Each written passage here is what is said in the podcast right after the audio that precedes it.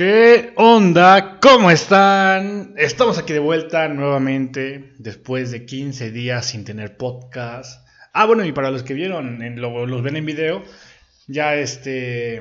Tenemos una nueva introducción traída de la mano de un buen amigo que se llama Ismael, así que si quieren un trabajo así, un tipo de introducción, un trabajo en video, mándenle un mensaje, va a hacer buenos trabajos. Miren, o sea, apenas voy empezando y hay gente que quiere que yo los promocione. Eso me motiva. Luego veo que muchos de mis compañeros de la carrera están haciendo realmente algo productivo como poner su propio negocio o una asociación civil para ayudar a su comunidad o muchas cosas que tienen que ver con la carrera como tal y uno aquí hablándoles de películas y del cine. Pero pues lo hago con mucho gusto porque realmente es algo que me gusta. Y miren, aprovechando eso también he agregado lo que todo buen amante del cine y mamadar tiene, o sea, Funko Pops. Como esto, tengo mi propia mini colección. Ninguno lo compré yo, todos me los han regalado, pero pues ya me hacían falta para que, para que haya algo de fondo en, en el estudio de grabación tan bueno. Bueno, el tema de hoy, y dado que no pude hablar de la película que quería hablar la semana pasada debido a que, como siempre, dejé para último momento mi tarea y eso hizo que no pudiera hablar de esa película. Pero esta semana se suscitó un suceso bastante importante dentro de lo que es el cine y justamente vamos a hablar de eso en esta ocasión. Así que los que me siguen en mis redes sociales o en mi face, mis amigos que medio ven lo que comparto, compartí una noticia que hablaba de la desaparición de Fidecine. Y sobre eso es lo que va a tratar el podcast, sobre qué es lo que significa esto para el cine. Vamos, voy a tratar de hablar un poco del trasfondo histórico del Fidecine, un tanto sobre algunos términos políticos para entender un poco más el panorama, unos términos políticos, un poco más, más de como teoría. Y pues de eso, de eso va a ir el podcast de hoy, así que vamos a empezar. O sea, esta semana, creo que fue el martes, se dio a conocer que el gobierno va a desaparecer 109 apoyos para que recaben unos 68 millones de pesos que irán a programas de bienestar social, además que también se planea con ese dinero solventar la crisis económica y la sanitaria que se está enfrentando actualmente el país a consecuencia de la pandemia del coronavirus. Cuando yo pensaba que el 2020 no se podía poner peor, llega esta noticia de la desaparición de muchos fideicomisos. O sea, no solamente del cine, o sea, realmente los fideicomisos que van a desaparecer van a las áreas de cultura, desarrollo y ciencia. 65 de los fideicomisos pertenecen al Consejo Nacional de Ciencia y Tecnología, o sea, el CONACYT. Estos daban desde becas de educación hasta financiamiento de proyectos de investigación y reconocimiento a divulgadores.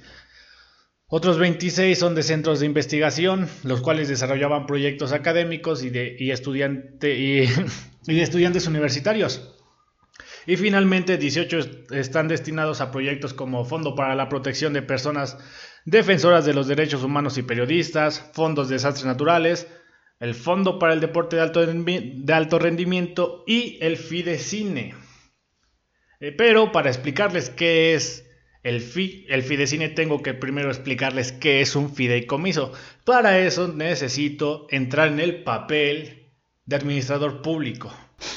Bueno, una vez que ya estoy en papel de administrador público, podemos hablar un poco sobre la terminología que se va a estar usando en este podcast. Claramente se hablará con términos mucho más teóricos que mi papel de cinéfilo normalmente usa. En este caso hablaremos nada más y nada menos de lo que significa y de lo que es un fideicomiso.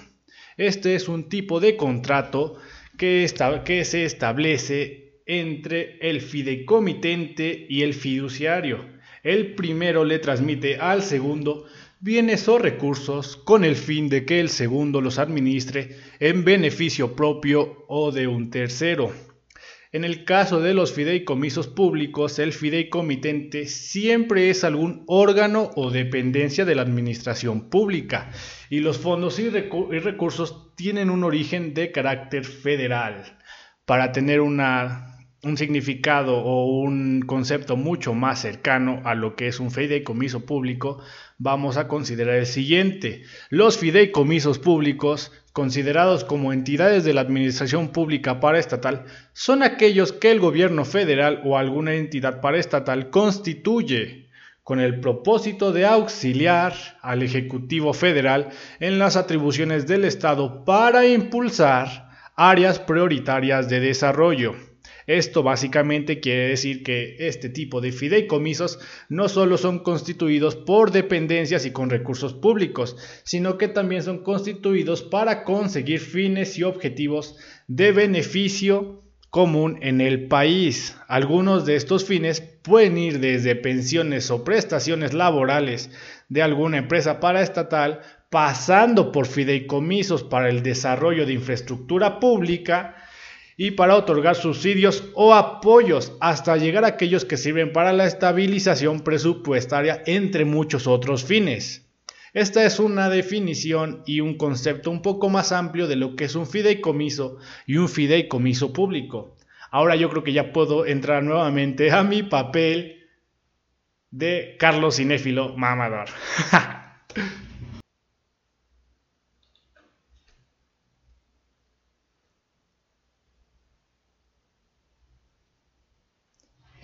Bueno, una vez que ya me quité del papel de Carlos Administrador, podemos nuevamente hablar de y enfocarnos más en el Fidecine, ya que para efectos de la cancelación de este se derogaron los artículos del 33 al 38 de la Ley de Cine de México, eh, donde en estos artículos existía el sustento legal de la existencia misma del Fidecine su comité técnico y el flujo y la administración de los recursos. Necesitamos también una pequeña definición de lo que es derogar, nuevamente en manos de mi yo administrador público. Derogar se refiere a la supresión de algún pasaje de la ley o decreto que se diferencia de la reforma, en particular en que ésta puede consistir en una modificación o adición y no en la supresión de alguna parte de la ley y o su articulado, como en es el caso de la derogación. Básicamente esto quiere decir que al derogar una ley se está eliminando o suprimiendo una parte, ya sea un artículo o varios. Una vez que tenemos una definición ya de todo lo que se necesita hacer teórico, vamos a pasar como tal a lo que es y representa el Fidecine. El Fidecine, en sus siglas, es el estímulo fiscal a proyectos de investigación en la producción y distribución cinematográfica nacional. Básicamente es un apoyo que otorga el gobierno federal a la industria mexicana de cinematografía para que ésta pueda realizar, producir y distribuir cintas. El Fidecine apoya a los, a productores de los largometrajes permitiendo que aporten varios recursos y proyectos, ya sea para su realización o su distribución. He escuchado también eh, que dicen como que de, a partir de esta noticia muchos dicen, Qué bueno que se quitó el Fidecine, ya no van a estar películas malas como las de los Derbez o de Omar Chaparro.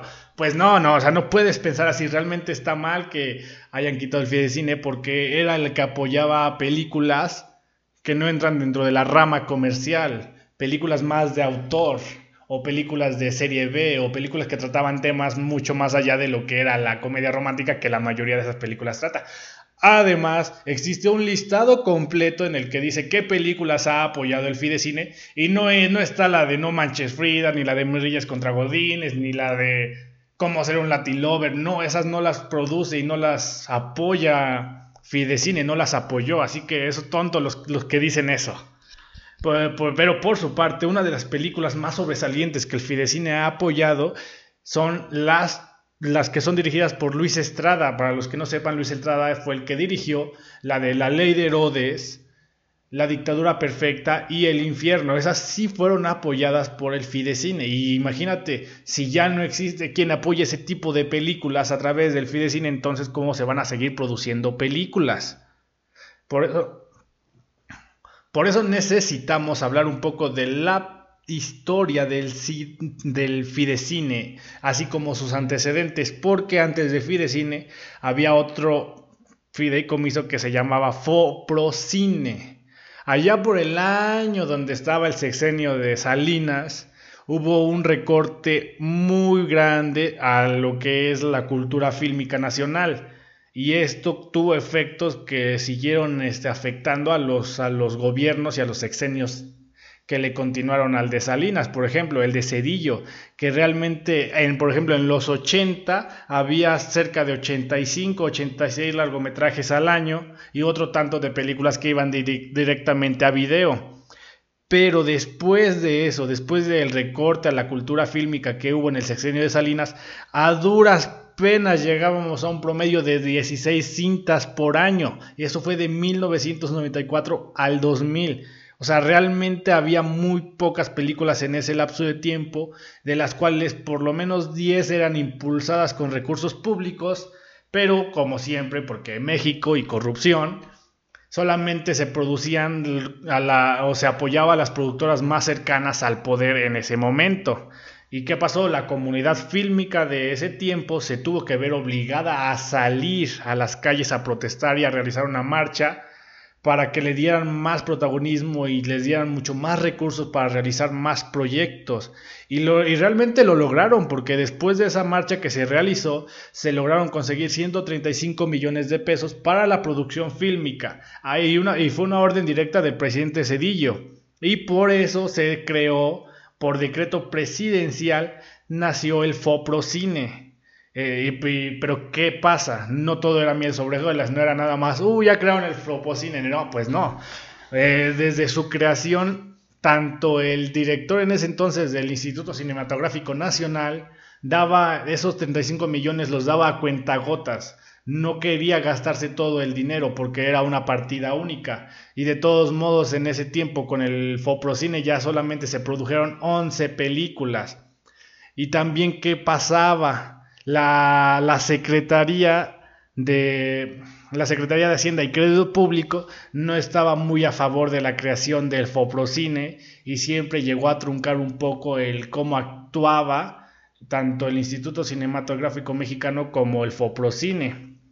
Y así se fue porque no había mucho, mucho apoyo al cine en ese momento. Durante todo el sexenio de Cedillo realmente no había mucho apoyo al cine e inclusive hubo una controversia de censura a la película de La Ley de Herodes, que intentaron censurarla, pero pues no pudieron porque nuevamente hubo una marcha.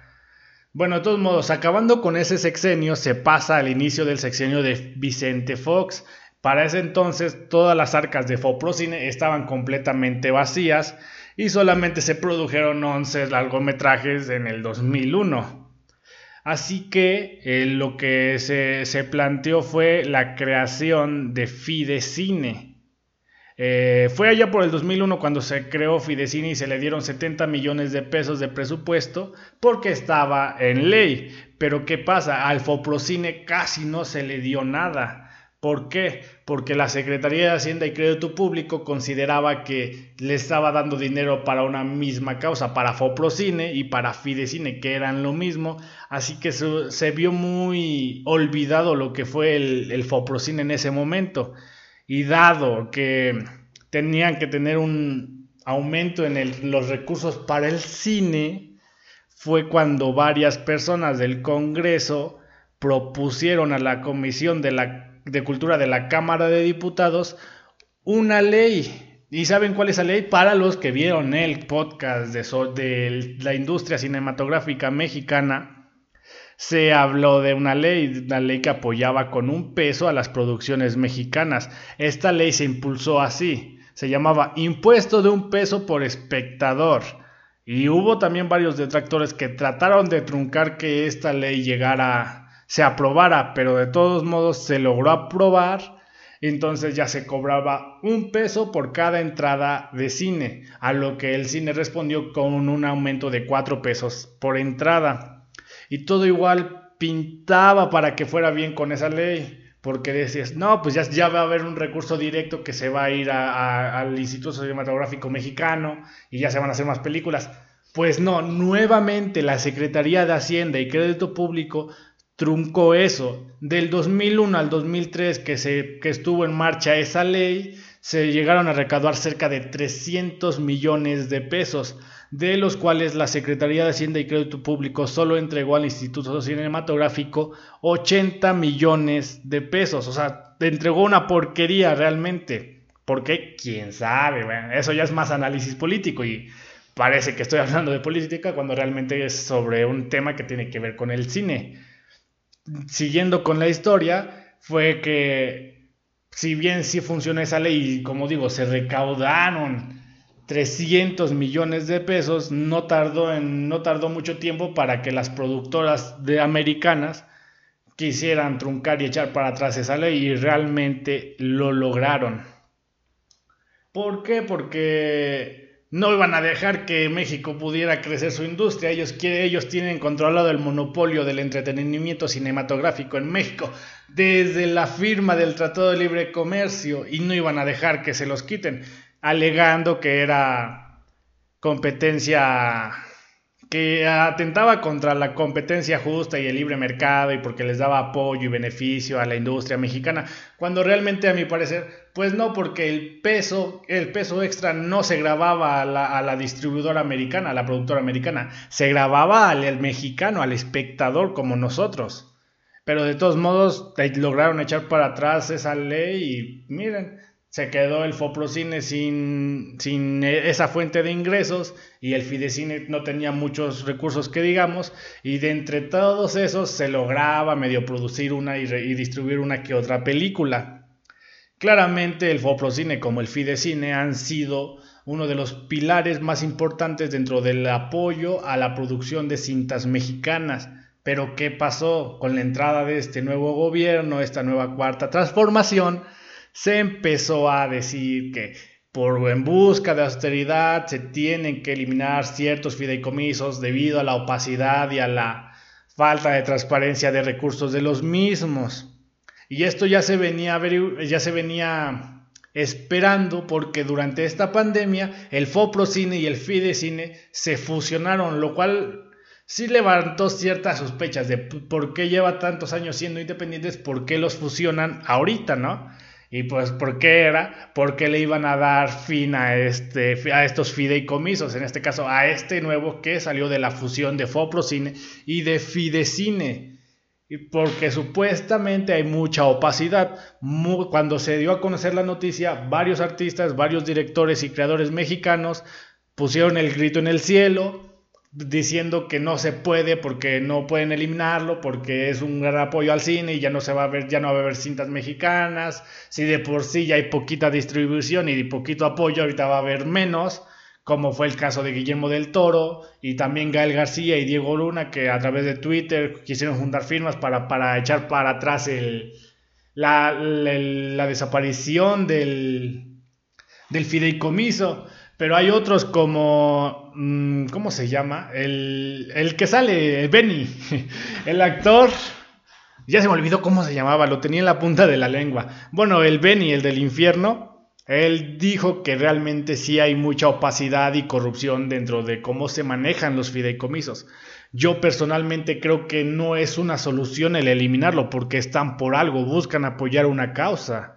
Creo que es la solución más fácil que puede haber. No sirve, pues elimínenlo. Yo personalmente creo que sería mejor crear unos mecanismos de evaluación y transparencia mucho más eficientes para que así se puedan se puedan evitar esto de que, ah, sí, ya no, no están usando el dinero como tiene que ser, o están, no están declarando el gasto del dinero. Pues realmente el quitarlo es algo que no va a beneficiar realmente a nadie, porque no es como que se genere tanto dinero con el, o que sea tanto dinero de los fideicomisos, ya al principio del podcast dije cuánto eran, y es como que eh, una estrategia bastante perezosa a mi parecer, porque es más fácil eliminarlo a generar un mecanismo que brinde transparencia y que disminuya los niveles de opacidad en el cómo se gasta el dinero. Pero no, se busca la solución más, más, más fácil que es eliminarlos. Yo personalmente creo que es un retroceso el haber eliminado el fideicomiso. Y no solamente este fideicomiso, este fideicomiso del cine entra dentro del sector cultura, porque también se han visto muy afectados el de el, todo lo que tiene que ver con materia de ciencia y investigación, y también el del deporte, si de por sí la ciencia, la investigación no son apoyadas en México, tampoco el deporte y menos el cine, ahorita va a, ser, va a recibir menos apoyo. Y pues justamente en una de las mañaneras Andrés Manuel dijo que en vez de tener fideicomisos se les va a dar el dinero directo y esto me recuerda mucho al, al caso de las estancias infantiles que se les dejó de dar dinero para que se les dé el dinero directo a los papás. Igual creo que no fue la mejor medida. Y eso de dar el dinero directo, pues realmente creo que al darlo directo hay menos certidumbre de cómo se va a usar el dinero.